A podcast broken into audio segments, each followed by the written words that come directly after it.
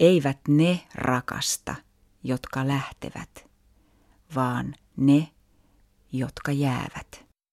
Vaatii ihan hirveästi rohkeutta kohdata jotenkin arki sellaisena, kun se tapahtuu. Ja kohdata se, että, että se rakkaus ei ole sellainen pakahduttava tunne joka päivä, vaan että se voi olla täysin kadoksissakin. Ja silti on ja pysyy ja luottaa siihen, että jonain päivänä se taas näyttäytyy ja tuntuu. Esikoiskirjailija Tuo Harno, sinut on palkittu jo kerran tuotannostasi, mutta nyt julkaiset ensimmäisen romaanin. Kerro vähän itsestäsi tähän alkuun, mistä olet kirjallisuuteen tullut?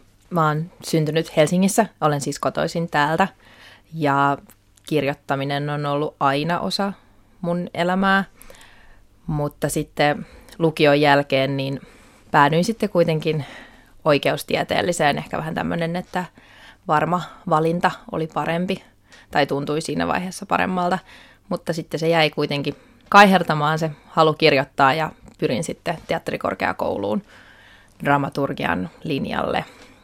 Ja siellä olen nyt kahdeksatta vuotta, mutta tota, pitäisi vuoden sisällä kyllä saada lopputyö tehdyksi. Voitit Saarikoski kirjoituskilpailun. Onko tässä kirjassasi jotain jäänteitä tästä ikään kuin tästä kirjoittelusta? Onko sieltä poikinut jotakin sisältöä tähän kirjaan? On, on siis. Tämä on hyvin lähellä sitä kilpailutyötä. Tämä kilpailukäsikirjoitus oli saman niminen ja tarina oli sama. Että se, mitä sitten siihen sen jälkeen, kun sain syksyllä kuulla, että oli voittanut tämän kilpailun, niin sitten Otavalta kysyttiin, että tarvitsenko kuinka paljon aikaa siihen, että saisin sen valmiiksi ja että mikä mun oma työtilanne on. Ja mulla oli siinä sitten, mä en ollut kirjoittanut sitä sen jälkeen, kun mä olin palauttanut sen työn. Ja mulla oli kehinyt semmoisia ideoita siinä, että miten mä haluaisin sitä muuttaa ja laajentaa. Ja sitten käytin tämän ajan siihen. Jonkin verran tarinasta tuli pidempi ja se niin kuin rikastui ja kasvoi, mutta se perustarina on ihan sama. Tässä kirjassa on eräs kohta, minkä tulen poimimaan ja siinä pilkistää mielestäni Saarikoski. Katsotaan, oletko samaa mieltä tekijänä, kirjoittajana. Ne, jotka jäävät kirjassa on, laskin neljä eri sukupolvea. Ja oikeastaan siinä käydään koko yksi vuosi sata läpi. Siinä äh, tarina alkaa Siristä ja Päärpapasta. Hilkan ja Pojun avioparin kautta tullaan sitten Raimoon ja Kerstiin ja sitten sieltä Friidaan ja Stella Aurora Aurikseen. Eikö näin mennä? Kyllä. Tässä on siis ensin isovanhemmat ja sitten on Hilkka ja Poju. Poju on hyvin tärkeässä roolissa tässä tarinassa, mutta niin on Raimokin Pojun poika – ja sitten pääkertoja ääneksi minulle tulee kuitenkin Frida, joka kertoo tätä tarinaa omasta isästään Raimosta ja sitten Raimon kautta pojusta. Kuinka suurta vuosisadan kuvausta lähdit mielessäsi tekemään, kun tätä tarinaa hahmottelit? Silloin kun se kilpailu julistettiin syksyllä 2011, niin kun mä näin sen ilmoituksen lehdessä ja mä olin silleen, että okei, nyt, nyt, nyt mä osallistun tuohon, nyt mä, mulla oli sellainen haave kirjoittaa proosaa. Sitten se, mitä mä lähdin kirjoittamaan, niin olikin yhtäkkiä tämä pojun tarina ja mulle tuli semmoinen olo, että et, et hui, että tämähän on nyt sitten niinku, että tämä nimenomaan tarkoittaa sitä, että mä kirjoitan vuosisadallisen tekstiä. Ja sitten kun mä pääsin siitä jotenkin alku semmoisesta vastustuksesta, mulla oli semmoinen olo, että, että ei tätä tarinaa, että mä en ehdi, että on liian vähän aikaa ja että että, että tämmöisiin tarinoihin jotenkin kulutetaan kymmenen vuotta, niin kun se sitten kuitenkin halusi tulla kirjoitetuksi juuri tässä maailmanajassa ja just nyt, niin sitten mä en enää ajatellut sitä niinkään. Mä vaan niin kuin lähdin kirjoittamaan sitä. Ja sitten jossain vaiheessa mä huomasin, että jollain tavalla ehkä mua ki- alkoi kiinnostaa se, niin kuin, että millä tavalla se, että mitä aikakautta ne ihmiset elää, niin millä tavalla se vaikuttaa siihen, että mikä on niille mahdollista, mikä näyttäytyy mahdollisena. Ja esimerkiksi sellaiset asiat kuin niin, a- avioero tai kuin oman unelman toteuttaminen jotenkin ehdoitta, niin tällaiset asiat tuli sitä taustaa vasten, että millaisina ne näyttäytyi siinä yhteiskunnassa tai mikä oli mun mielikuva siitä, että miten tämmöiset asiat näyttäytyy 20, 30, 40-luvuilla, kun nykyään ne tuntuu jotenkin niin itsestäänselviltä. Mm. Hyvä, että sanoit unelman, koska yksi minulle tärkeä lukuelämyksen kannalta oli, oli tämä unelman muuttuminen. Mikä, mitä unelma oli Sirille aikanaan ja mitä se sitten nykyhetkenä on Friidalle. Siinä on aikamoinen ero mielestäni. Lähdet kauniisti virittelemään sitä, miten Siri ajattelee. Hän ajattelee, että tulee joku, joka tekee elämästä vielä hienompaa. Siri sijoitti elämän unelmansa jonkun toisen harteille. Ja kun ihminen tekee näin, on se yhtä kuin leikkaisi viipaleen sielustaan ja heittäisi sen huolettomasti sillalta mereen. Tämän jälkeen ei ole koskaan enää kokonainen, ja kun on tehnyt yhden reijän sieluunsa, reikä laajenee, ja mitä tyhjempi ihminen on sisältä, sitä hanakammin hän vaatii huomiota ulkopuolelta. Mutta sitten toisaalta Siri ajattelee silleen, että silloin kun sijoittaa elämän unelmansa jonkun toisen harteille, ei ole enää kokonainen. Siinä oli mukana se mahdollisuus, että elämästä tulee hieno ja, ja kaikki muuttuu hyväksi, mutta samalla semmoinen huoli ja pelko siitä, että, että ikään kuin luopuu jostain ja ei ole enää kokonainen. Miten mietit tuota unelmaa 1900-luvun alkupuolella? Minkälaista unelmoiminen oli ihmisille siihen aikaan? Mm, ehkä mä mietin ton enemmänkin Sirin henkilön kautta, tai ylipäätänsä sellaisen, sellaisen henkilön kautta, jonka suurin unelma on rakastua onnellisesti ja joka ajattelee, että se on se, mikä elämästä puuttuu, että ennen kuin on rakastunut, ennen kuin on tullut semmoinen ensirakkaus, niin ei ole oikeastaan elänyt tai että elämä ei voi alkaa tai olla ainakaan täydellistä ennen kuin on se ensirakkaus. Ja sitten jotenkin siitä vaarasta, että jos jää jotenkin odottamaan sitä rakkautta ja laittaa kaikki toiveensa sen varaan, niin, niin sitten yhtäkkiä voi tullakin se tilanne, että mitäs sitten kun se rakkaus ei sillä lailla täydellistä sitä elämää kuitenkaan. Sitä mä ehkä siinä ajattelin. Mutta ehkä olisi myöskin se, että mm, siihen maailman aikaan kuitenkin sitten – varsinkin, että jos perheellä oli varaa, niin jos mentiin naimisiin, niin nainen jäi kotiin, niin siinä ehkä se myöskin se ajatus siitä, että sen täytyisi olla kaikki, että sen kodin ulkopuolella ei olisi mitään. Niin, tämä tarina alkaa Siri unelmoinnilla täydellisestä rakkaudesta, kuten sanoit. Jollain tavalla ikään kuin tuo rakkaus arkipäiväistyy sitten, kun tullaan kohti Friidaa. Onko tämä arkipäiväistyminen oikea sana? Mä en tarkoita sillä nyt mitään sen suuntaista, että se olisi vähäisempää kuin se ikään kuin romanttinen unelma rakkaudesta. Joo, se, toisaalta se arkipäiväistyy ja jollain tavalla tämä meidän aika on sellainen, että rakkaudesta voidaan puhua hyvin semmoisena jotenkin käytännön asiana jotenkin se, että mitä on hyvä parisuhde ja niin semmoisena jotenkin elämän osa-alueen, joka on vaan jotenkin jollain tavalla pidettävä kunnossa, vähän niin kuin terveys. ja sitten toisaalta mm, mulla on semmoinen olo, että meidän ajalla on tosi semmoinen ristiriitainen, lähes skitsofreeninen suhde siihen rakkauteen, koska se osaltaan sit pelaa sellaista uskonnon ja elämäntarkoituksen paikkaa. Että me ollaan yhtä lailla niin jotenkin banalisoitu se rakkaus, ja toisaalta me odotetaan, että sieltä tulisi se joku semmoinen merkitys ja kaiken kattava elämä, jotenkin läpi elämän kantava voima. Mielenkiintoista, koska laitat Friidan ajattelemaan jossain vaiheessa, että kirjoitat näin, rakkaus ja ajatus, ettei ihmistä saa kahlita, sillä mitään toisia mahdollisuuksia ei tule. Tässä on tavallaan sisäänkirjoitettu paradoksi siitä, että rakastaminen, rakastuminenhan on kahliutumista toiseen ihmiseen. Mutta sitten kun äh, lukija lukee pojusta ja raimostakin, ehkä varsinkin pojusta, niin tulee ajatus, että eihän rakkauden merkitykseen liity se, että kahlitaan joltain jotakin pois. Siksi pojullakin on oikeus ikään kuin rakastua uudestaan, löytää elämänkumppaninsa. Joo, tai tuossa kohtaa vähän silleen tökin sitä, että, että jotenkin se semmoinen niin huumaava rakkaus, joka tuossa kohtaa pojun elämää tulee esiin, niin se, että kuinka paljon se, että, että lähtee sitten jotenkin se huumaavaa rakkautta kohti, niin onko se itse asiassa semmoinen asia, joka mahdollistaa rakkauden vai semmoinen, joka tuhoaa sen.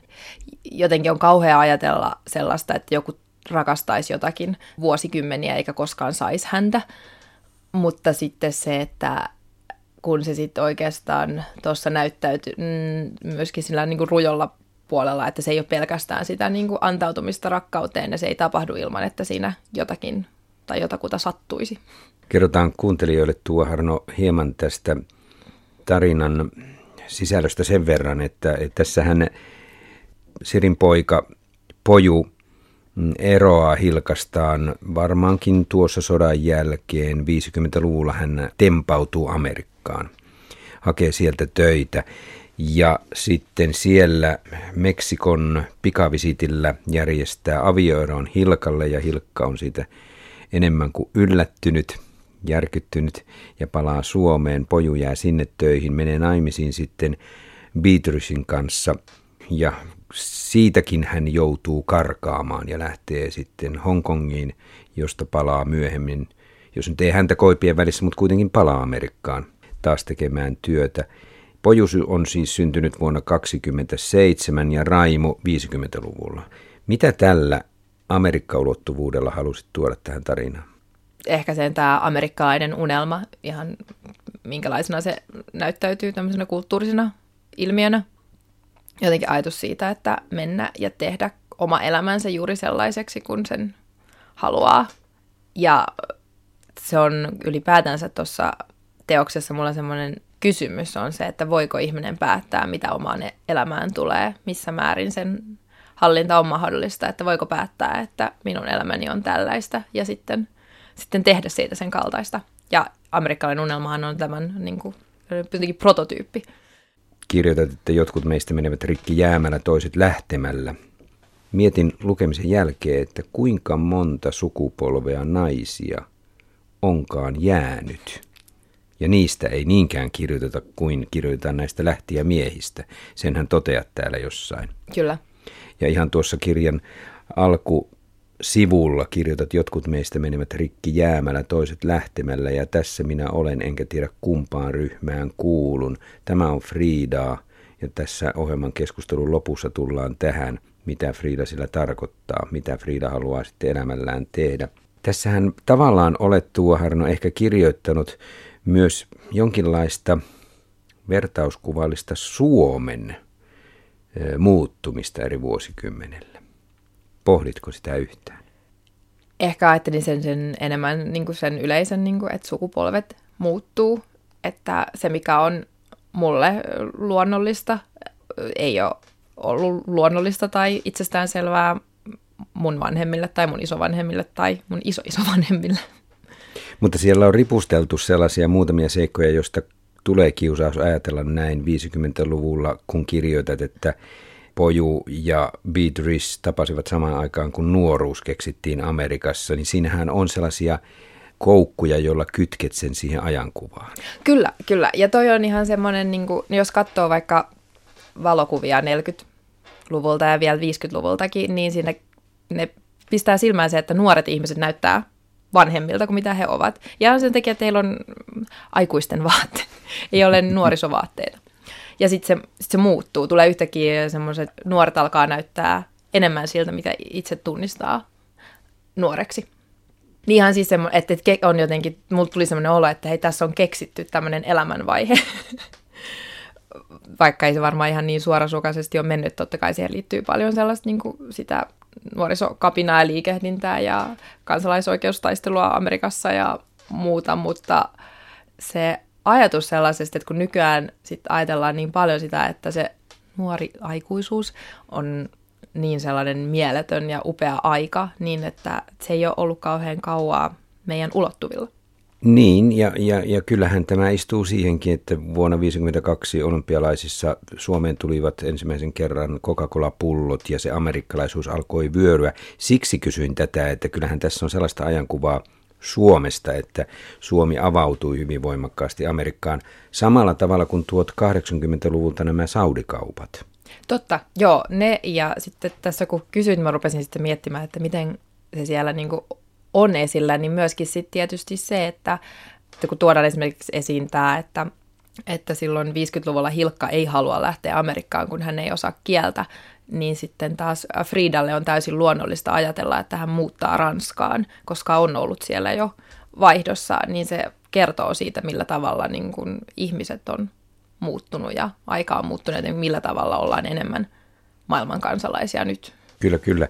Ja tämä oli tämän, tämän kirjan yleistä isoa kehikkoa, mutta kyllä ilman muuta olen sitä mieltä, että kirjoitat näiden hahmojen kautta, Pojun kautta, Raimon kautta, Friidan kautta siitä, minkälaisia ihmisiä he siinä ajassa ovat.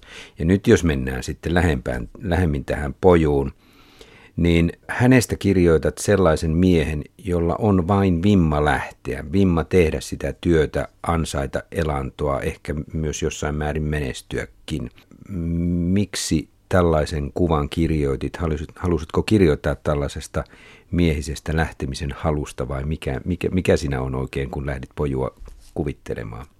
No joo, se on ollut mulle semmoinen, niin kuin, kun on tämmöisiä ihmisiä, joilla on niin kuin, elämässään useampi avioliitto tai saattaa olla niin kuin, useita lapsia monien eri puolisojen kanssa ja vielä tuona aikana on ollut voittopuolisesti miehiä, jotka mm, on, on mm. tällaista onnistunut keräilemään tällaisia perheitä, niin kyllä mua on se mietityttänyt, että miten lähtee oman lapsensa luota millä tavalla se on mahdollista, minkälaisen ihmisen se vaatii. Mutta miten lähteä? Me olemme toisissamme kiinni sitkeillä säikeillä, eikä kukaan ole irti kaikista. Sen tietää jokainen kiduttaja. Aina on joku, jonka kivun ja kärsimyksen tunnemme omassa ruumiissamme. Miten uskaltaa olla puoliso ja vanhempi, sitoa itseensä ihmisiä noilla lihaan kiinnittyvillä siimoilla, jotka eivät riuhtaisuista katkea. Mitä enemmän rimpuilee, sitä syvemmälle koukun hakaset pureutuvat. Mutta et kirjoittanut mielestäni pojua kuitenkaan millään tavalla sellaiseksi kylmäksi öykkäri ihmiseksi, joka vaan ottaa naisia menee naimisiin ja sitten jättää hyvin impulsiivisesti äkkiä hänet. Ei minulle sellaista kuvaa tullut pojusta. Ei, siis en, en ajatellutkaan häntä niin. mm. niin. Ajattelin, että hän on oikeasti ihminen, joka vilpittömästi kyllä. aina rakastuu. Niin, kyllä. Sitä tarkoittaa. Ja että joka ottaa jotenkin kirjaimellisesti sen, että, että elämässä on oltava onnellinen tässä elämässä, että jos hän on onnellisempi nyt tämän uuden naisen kanssa, niin hänen on oltava sen uuden naisen kanssa. Siksi mm, mielestäni tarkastelet rakkautta uudella tavalla, koska Sirin aikana ihmiset ajattelevat rakkaudesta sillä tavalla, että se on ikuista ja se liittää meidät ikuisesti yhteen, mutta pojun tapauksessa rakkaus onkin jotain – Pätkärakkaus on vähän huono sana, mutta siis sellainen, että elämässä voi olla useita rakkauksia, eikä yksikään niistä ole toista huonompi, tai että minä olisin uskoton sille rakkaudelle tai sille tunteelle, koska poju on todella, niin kuin sanoit, hän on vakavissaan ja vilpitön. Hän ihan aidosti haluaa elää tämän ihmisen kanssa. Ehkä Beatricein kanssa oli tällaista pientä niin kuin rationaalisuutta siinä ratkaisussa, mutta kyllä Hilkan kanssa ihan aidosta rakkaudestakin oli kysymys. Kyllä. Ei hän hulttio ollut. Ei, ja mun mielestä se kuvaa just sitä, että me mennään naimisiin. Että kyse ei ole tämmöinen, niin kuin, että, että hän jotenkin silleen Don Juanmaisesti hurmaisi naisia ja jättäisi heidät sitten silleensä, vaan hän koko ajan rakentaa tätä kuvaa, että jossa on niin kuin hän ja tämä puoliso, ja että siinä olisi sitten se onni. Että se on ehkä ongelmaksi muodostuu se, että hän ei ehkä näe sitä tai et ei koe, että miten se rakkaus voisi jatkua sen jälkeen, kun se ei enää sille niin kuin omalla voimallaan toimi. No tuo Harno, sitten kun äh, pojun poika Raimo haluaa perheen itselleen ja haluaa kiintyä, vakiintua, asettua, niin Raimohan on hyvin perhekeskeinen. Hän vaalii oikeastaan tällaista ajatusta perheestä. Hän rakastaa ajatusta perheestä. Hän on hyvin tämmöinen perhekeskeinen. Hän haluaa ikään kuin katkaista sen sellaisen tavan elää, mitä hänen isänsä on elänyt. Isä oli päättänyt olla isä lapsilleen, ja mies vaimolleen, sillä paljon voi päättää. Mutta mihin ne häviävät, nämä hyvässä uskossa tehdyt päätökset? Miksi niitä ei voi pitää? Mutta mikä tässä Raimossa sitten aiheuttaa sen, että se ei onnistu? Siinä on mun mielestä se, taas palaan siihen, että voiko päättää, että mitä oma elämä on. Ja tämän, kun kirjoitin tätä ja pääsin loppuun, niin tulin ainakin itse siihen tulokseen, että, että, että ei, ei voi päättää, mitä oma elämä on. Ja se on ehkä se, mitä niin kuin se Raimonkin kohtalona on tajuta, että se ei, niin kuin, se ei ole pelkästään hänestä itsestään kiinni, se, että, että jos vaikka hän kuinka päättäisi, että hän on nyt tämä perhe, perhemies, niin se ei, se ei toimi ihan sillä pelkällä päätöksellä. Ja ehkä siinä kohtaa se ei, tai siis että se olisi ehkä ollut mahdollistakin, jos Raimo olisi voinut niin kuin jollain tavalla niin kuin hyväksyä sitä ristiriitaisuutta, että hänellä olisi ollut joku semmoinen niin kyky nähdä monipuolisemmin sitä omaa elämäänsä ja ehkä isänsäkin elämää. Et nyt se tulee semmoisen niin jotenkin vimmaisen päätöksen kautta ihan samalla lailla kuin pojalla on se vimma silleen, että hän aikoo olla onnellinen ja hän aikoo menestyä, niin se Raimolla on se sama jotenkin semmoinen vimma, että minä aion olla hyvä perheenisä. Ja sitten se, se sulkee pois semmoisen järjellisen tarkastelun siitä, että niin, mutta että mitä muuta elämään tulee. Mm. Nyt Raimon elämää kuvaat aika paljon 80-luvun kautta, koska siellä tulee Leonard Cohenin musiikki ja lasten syntymät mukaan. Leonard Cohenin kappaleet toistuvat siellä täällä tässä kirjassa, muun muassa I'm Your Man-kappale, jonka Cohen levytti 88. Ja Frida muistaa sen ensimmäisenä kappaleena. Hän on ehkä ollut kolme, viisivuotias, kolme tai viisivuotias siihen aikaan. Joo. Ja siihen istuu myös tämä aiemmin mainittu Saudi kauppojen vuosikymmen, koska 80-luvullahan suomalaisfirmat tekivät paljon yrityskauppoja, rakennushankkeita arabialaisiin maihin. Mihin sen Raimon ikään kuin elämän taitat? Oletko nähnyt elokuvan Kaunis mieli? Kyllä, kyllä. Tunnelmassa oli jotain samaa. Ehkä suurempaa yksinäisyyttä ei ole kuin se, että ei ole edes itseään. Sinulla oli levoton ja paha olo, et pystynyt nukkumaan, etkä luottamaan kehenkään. Sinut oli suljettava sairaalaan. Yllättäen sinä sanoit, kiitos. Koska kuvasit tuo Arno erittäin kauniisti sitä, miten Raimon todellisuus alkaa hapristua vähän kerrassaan. Ja sitä lukiessa mietin, että murskautuuko se ikään kuin kovan työpaineen ja kovan siihen perheeseen sitoutumisen ristiaallokossa sitten tai ristipaineessa palasiksi? Joo, niin mä sen ajattelin, että, että se on just se, missä se niin yksi silmäisyys kostautuu. Ehkä, että tämmöinen, että ihminen ei elä pelkästään leivästä, niin ihminen ei elä pelkästään siitä hyvästä päätöksestä ja siitä jotenkin ajatuksesta, että tekemällä hyvin ja oikein tai miten niin kuin yhteiskunnallisesti hyvin ja oikein on, niin että siitä voisi sitten samalla sen oman niin kuin onnensa ja mielenterveytensä niittää. Kyllä mä sitä Raimoa kirjoittaessa ajattelin, että jos Raimo olisi voinut pitää kiinni musiikista ja toteuttaa myöskin sitä, niin se olisi suojannut sitä haurasta psyykettä, joka nyt sitten luhistuu. Niin, Raimo on soitellut levyjä ja, ja, ja musiikki on ollut hyvin tärkeä. Tässäkin muuten kuvaat sitä, miten isän ja lapsien välinen etäisyys on paljon pienempi tässä ikäryhmässä kuin se aikaisemmin oli. Alkaa olla jo yhteisiä kulttuuriasioita, jotka yhdistävät musiikki on hyvin voimakas. Semmoinen. Tässä kohdassa, kun kirjoitat Raimosta, niin, niin täällä pilkistää Saari Koski kyllä, kun kirjoitat täällä sivulla 154. Sinä todella ajattelit, että kaiken voi saada, mutta runoilija sinussa halusi syntyä. Lopulta se alkoi kasvaa, sinulta lupaa kysymättä, ja se runoili muut ihmiset sinun vihollisiksesi. Se runoili salaisia koodeja kaikkialle, ja sinä poimit näitä merkkejä. Sinut oli valittu merkkien kerääjäksi, ja vain sinä osaisit yhdistää ne oikein. Sitten jatkat vähän myöhemmin, että isä koetti paeta runoilijaa, mutta ei sisällä olevaa voi paeta.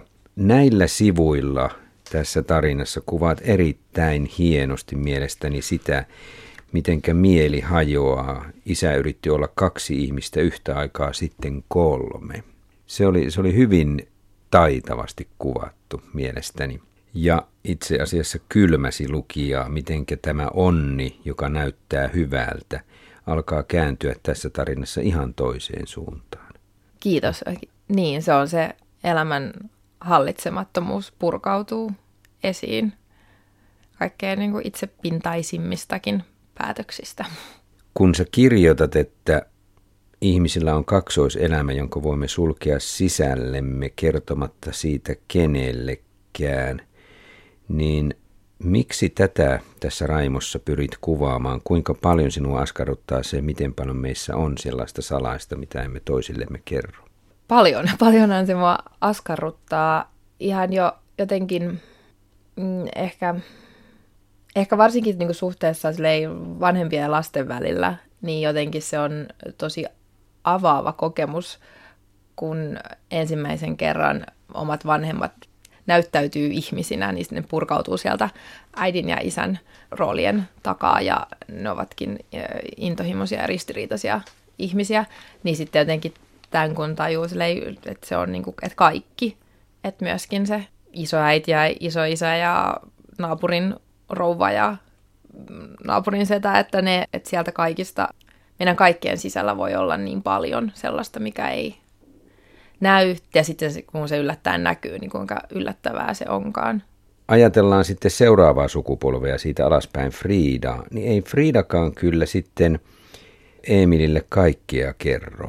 Ei hänkään avaa itseään aivan täysin. Ei, ja se onkin ehkä sitten juuri se sokea kohta, miksi kirjoitit niin? Koska siis nyt tullaan siihen, että millä tavalla Frida haluaa ikään kuin katkaista tämän sukupolvesta toiseen menneen perimän. Mä alkoi kiinnostaa se, että jotenkin asia, minkä huomasin itsessäni ja monissa omanikäisissä ystävissä on se tiedostamisen määrä ja tapa puhua sillä lailla. Ehkä tämä on tätä terapiasukupolvea tai suku, terapiasukupolven tapa puhua, että ollaan kauhean tietoisia omista valinnoista ja omasta tunneelämästä ja omista ajatuksista. Ja mä rupesin miettimään sitä, että mitkä on sitten ne virheet, mitä tekee tässä kaiken tiedostamisen keskellä. Että jos kerran, jos hän pystyisi niin jotenkin sille tiedostaa kaiken ja ottaa kaiken huomioon, niin mihin se sitten niin sijoittuu se jotenkin kohtalokas virhe? niin, sä kirjoitat ihan tuolla loppupuolella, minä aion olla tässä, minä aion rakastaa sinua, minä en lähde. Minun ei tarvitse sanoa niitä sanoja, joita rakastetut sanovat minun suvussani. Ihan selvää tekstiähän tämä on siitä, että Frida haluaa sitoutua. Kyllä. Mutta sitten kuitenkin hän tuskailee ihan lähes viime sivuille saakka sitä kohtaloaan Emilin kanssa. Kyllä. Mi- miksi niin? ei se helppoa näytä olevan kyllä. ei, ei, jostain syystä se on tuntuu olevan semmoinen, että vaikka ajattelee jollain tavalla, niin sinne tunteet ei tottele. Tämä on juuri se, minkä mielestäni olet kirjoittanut erittäin hyvän kirjan, koska lukija joutuu miettimään, eihän elämä ole koskaan täydellistä ja helposti ymmärrettävää, vaan pikemminkin vaikeata. Niin tämä tarinasi osoittaa sen, että ne valinnat eivät ole yksiselkeisen helppoja tai, tai sellaisia, että kun valitsen tämän, niin siitä seuraa hyvä B siitä voi seurata vielä kauheampi C, monimutkaisempi, ei välttämättä miinusmerkkisempi, mutta monimutkaisempi. Ja, ja täällä tarinan lomassa on sellaisia lauseita ja asioita, jotka jäävät askarruttamaan mieltä. Esimerkiksi kun kirjoitat, että Frida pohtii sitä, että millaiseen ylpeyden syntiin syyllistyn, jos en koskaan katso vanhempiini ylöspäin, vaan aina alaspäin. Tämä tietysti liittyy siihen, että hänen isänsä Raimo on menettänyt mielenterveytensä. Mutta siinä on paljon muutakin, se on paljon isompikin asia. On, totta kai. Ja siinä on no, juuri tämä, mitä puhuin aikaisemmin siitä, että miten joutuu kohtaamaan omat vanhempansa inhimillisinä ihmisinä. Ja Friedalla vielä sekin, että hän joutuu kohtaamaan heidät hyvin aikaisin, niin kuin lapsena jo siinä tilanteessa, että hänen vanhemmansa tarvitsevat enemmän hänen apuaan kuin mitä hänen vanhemmansa pystyvät auttamaan häntä. Ja Frida tietysti tietää, että sen ei pitäisi olla niin päin. Että hän on kuitenkin 80-luvulla syntynyt lapsi ja elänyt tällaisessa yhteiskunnassa, jossa lapsuutta suojataan ja lapsia halutaan kohdella erityisellä tavalla, niin se, että hän joutuu huolehtimaan isästään, niin hän tietää, että se ei ole se ideaali tapaus. Ja niin hän myöskin sitten pelkää sitä, että mitä siitä seuraa hänelle, että jos hänellä ei ole sellaista ihmistä, jota katsoa ylöspäin, jos ei ole mitään, mitä ihailla, jos on niin kuin ainut turva, mikä hänellä on, on hän itse, niin että minkä, niin kuin mikä se on se vaara, joka piilee siinä. Mutta mistähän se syntyy sitten se mieleen, se lukko, joka pitää sinut tavallaan kiinni siinä sukupolvien, oman, oman sukuun liittyvässä sukupolvien perimässä? Tavallaan sellaista ei tarvitsisi olla, mutta tässä se on selvästi läsnä, että se kulkee ikään kuin se tapa elää kulkee siellä sukupolvesta toiseen, ja Frida haluaisi sen katkaista. Niin, ihan samalla lailla kuin Raimokin haluaisi niin, kyllä, katkaista kyllä. ja Pojukin haluaisi katkaista. kyllä, kyllä. Tämä oli sellainen kansi, jota mä äh, mietin paljon, kun on puhuttu jotenkin siitä, että, että meidänkin, jopa itsekin on syntynyt 80-luvulla, että, että meidänkin sukupolvi kantaa vieläkin sotatraumoja, että se, että meidän isovanhempien puhumattomuus on meidän vanhemmissa ja sitä kautta se on meissä. Ja että, että vasta meidän lapset tai meidän jälkeen tuleva sukupolvi voi olla vapaa Suomen sotien traumoista. Ja tämä oli semmoinen asia, jota mä mietin tuota kirjoittaessa, että, että onpa niin kuin hämmentävää, että, että niin voi tosiaan olla, että vaikka kuinka tiedostaisi ja ajattelisi, niin silti sitä kantaa sukunsa jotenkin vähän niin kuin matkatavaroita mukanaan. Ja ehkä ainut keino, mitä on sit itse löytänyt siihen, on se, että niistä on puhuttava. Ja siinä suhteessa olen erittäin ylpeä terapiasukupolven jäsen. Et mieluummin vaan silleen, että ne asiat on niin kuin ääneen sanottuja, kun musta tuntuu, että puhumattomina ne painaa entistä enemmän. Tämä kirja päättyy kuitenkin miehen sanoihin. Haluan sellaisen ihmisen, johon minulla on yhteys. Maailma voi olla hullu, mutta elämän on jatkuttava. Ja Frida, sinun kanssasi kuljen spiraalia enkä pääse mihinkään. Joten tähän meidän yhteinen elämämme päättyy. Tässä on kaksi yllättävää seikkaa. Ensinnäkin minua yllätti se, että vaikka pääkertoja äänenä on Frida, nainen, niin päätät kirjan miehen ääneen. Miksi niin? No se liittyy tähän nimenmukaiseen ne, jotka jäävät. Ja kun on sitä pojun tarinaa on kerrottu näiden hänen eri vaimojensa kautta, niin ehkä tässä näkyy myös tämä niin kuin, että ajan muutos, koska nyt se kotiin ja lapsen kanssa jäävä henkilö ei ole enää äiti, vaan mies. Se on Emil, joka jää pitämään yllä elämää. Ja sen takia se on hänen se sana, koska se on aina sen, joka jää. Vaikka periaatteessa nämä tarinat keskittyy näihin lähteviin sankareihin, niin silti se, että, että meillä ylipäätänsä on näitä tarinoita, niin se, se on riippuvainen siitä, että on ollut nämä elämän ylläpitäjät, nämä, jotka on jäänyt. Ja sen takia se kuuluu heille se viimeinen sana. Se on hienoa, että, että vastasit noin, koska se tuli mieleen, että olemmeko nyt tietyn ajanjakson murroskohdassa, josta alkaa seuraava vuosisata, joka on paikalleen jäävien miesten vuosisata. Se voi olla. Niin toivottavasti, joo. Kyllä. Ja toinen seikka, mikä tässä hämmästytti minua, oli se, että mikä todella on lopulta ihmisen tietoista valintaa ja mikä määräytyy jollain muulla tavalla. Tämä jollain muulla tavalla mielestäni ei pidä sitä klisemäistä sattuman nurkan takana lymyämistä. Sattuma ei niinkään ole tässä sanonnassa läsnä vai kuinka? En ajatellut sitä sattuman kautta, että ehkä voi olla, että se on niinku semanttista hiusten halkomista, mutta jotenkin se, se liittyy mulla siihen niinku ennakoimattomaan ja siihen hallitsemattomaan. Ja se, mikä on itsessä hallitsematonta, niin se ei, se ei mun omassa sanakirjassa mene niin kuin sattuman alle, vaan se on ehkä jotain, joka on niin kuin sisäänkirjoitettu sillä, että meidän on kohdattava se, mutta vaikka me ei haluttaisi. Avaa vähän tuo Arno vielä lausetta. Eivät ne rakasta, jotka lähtevät, vaan ne, jotka jäävät. Ja tässä on kirjasi nimi myös. Mä ajattelen sen ehkä juuri, niin mä ihailen tosi paljon näitä, juurikin näitä ihmisiä, jotka ovat jääneet ylläpitämään sitä perheelämää. Jotenkin ehkä itsellä on niin jotenkin helpompi samaistua siihen, että olisi jotenkin sille, että, että tästä vaan nousisin ja lähtisin uusia seikkailuja kohti ja se ei vaatisi paljon rohkeutta. Mutta vaatii ihan hirveästi rohkeutta kohdata jotenkin arki sellaisena kuin se tapahtuu ja kohdata se, että, että se rakkaus ei ole sellainen pakahduttava tunne joka päivä, vaan että se voi olla täysin kadoksissakin ja silti on ja pysyy ja luottaa siihen, että jonain päivänä se taas näyttäytyy ja tuntuu. Ensin unelmoidaan täydellisestä rakkaudesta, miehestä, joka rakastaa aina. Naimisiin menon jälkeen kuluu tietty aika, jonka jälkeen nainen alkaa haaveilla siitä, että hänen miehensä ei olisi niin kunnollinen, että olisi jokin hairahdus, jotakin mikä pakottaisi miehen ja vaimon kohtaamaan paljaina, vereslihaisina.